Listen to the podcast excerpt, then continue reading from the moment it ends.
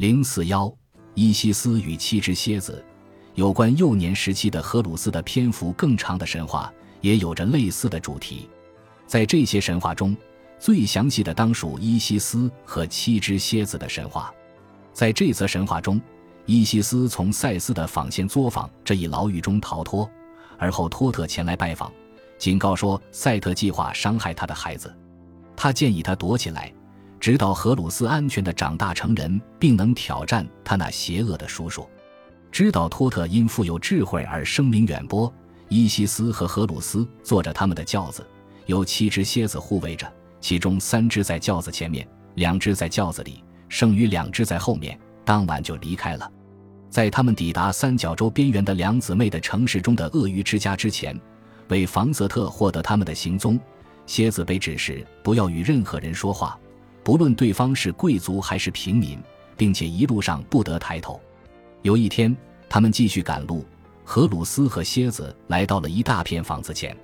这些房子属于一位已婚的富婆，她很远就看到了他们，关上了所有的门。这惹怒了七只蝎子，他们决定报复。当伊西斯和其他蝎子在沼泽地中一个农家女孩家休息的时候，混合了所有七只蝎子的毒液的蝎子泰芬。从富婆家的门口下面溜进去，折伤了他的儿子，仿佛是家里起了大火。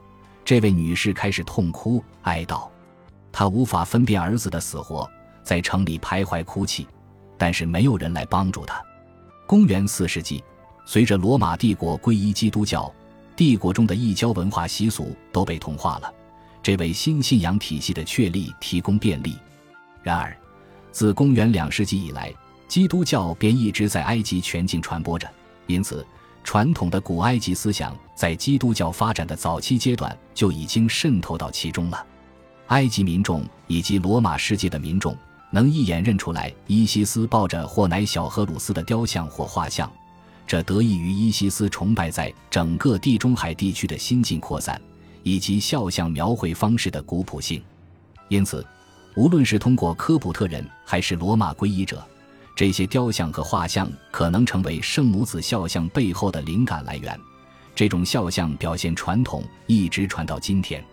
而荷鲁斯神用于叉叉化身为河马或鳄鱼的瑟特，这一代表对无序的胜利的形象，也许是圣乔治河龙的肖像的灵感来源。伊西斯很担心这个孩子，他认为富婆的孩子是无辜的。伊西斯对富婆呼喊，说自己可以开口唤醒死者。他解释说，他在自己所生活的城镇中颇有些名气，因为他能够使用有力量的言辞驱逐中毒的病症。在富婆的家中，伊西斯把手放在孩子身上，依次说出了七只蝎子的名字。因为伊西斯知道蝎子的真名，所以他能够对他们施法。他命令蝎子的毒液离开孩子，孩子很快恢复了健康。然后，伊西斯对蝎子予以斥责。提醒他们不能与任何人说话，并补充道：“他们不能在这些地区败坏了他们的名声。”接着，他告诫他们要低着头，直到他们抵达凯姆尼斯的藏身之所。目睹了这些事情，富婆认识到他的错误，并把自己的财物给了伊西斯和那位农家女孩。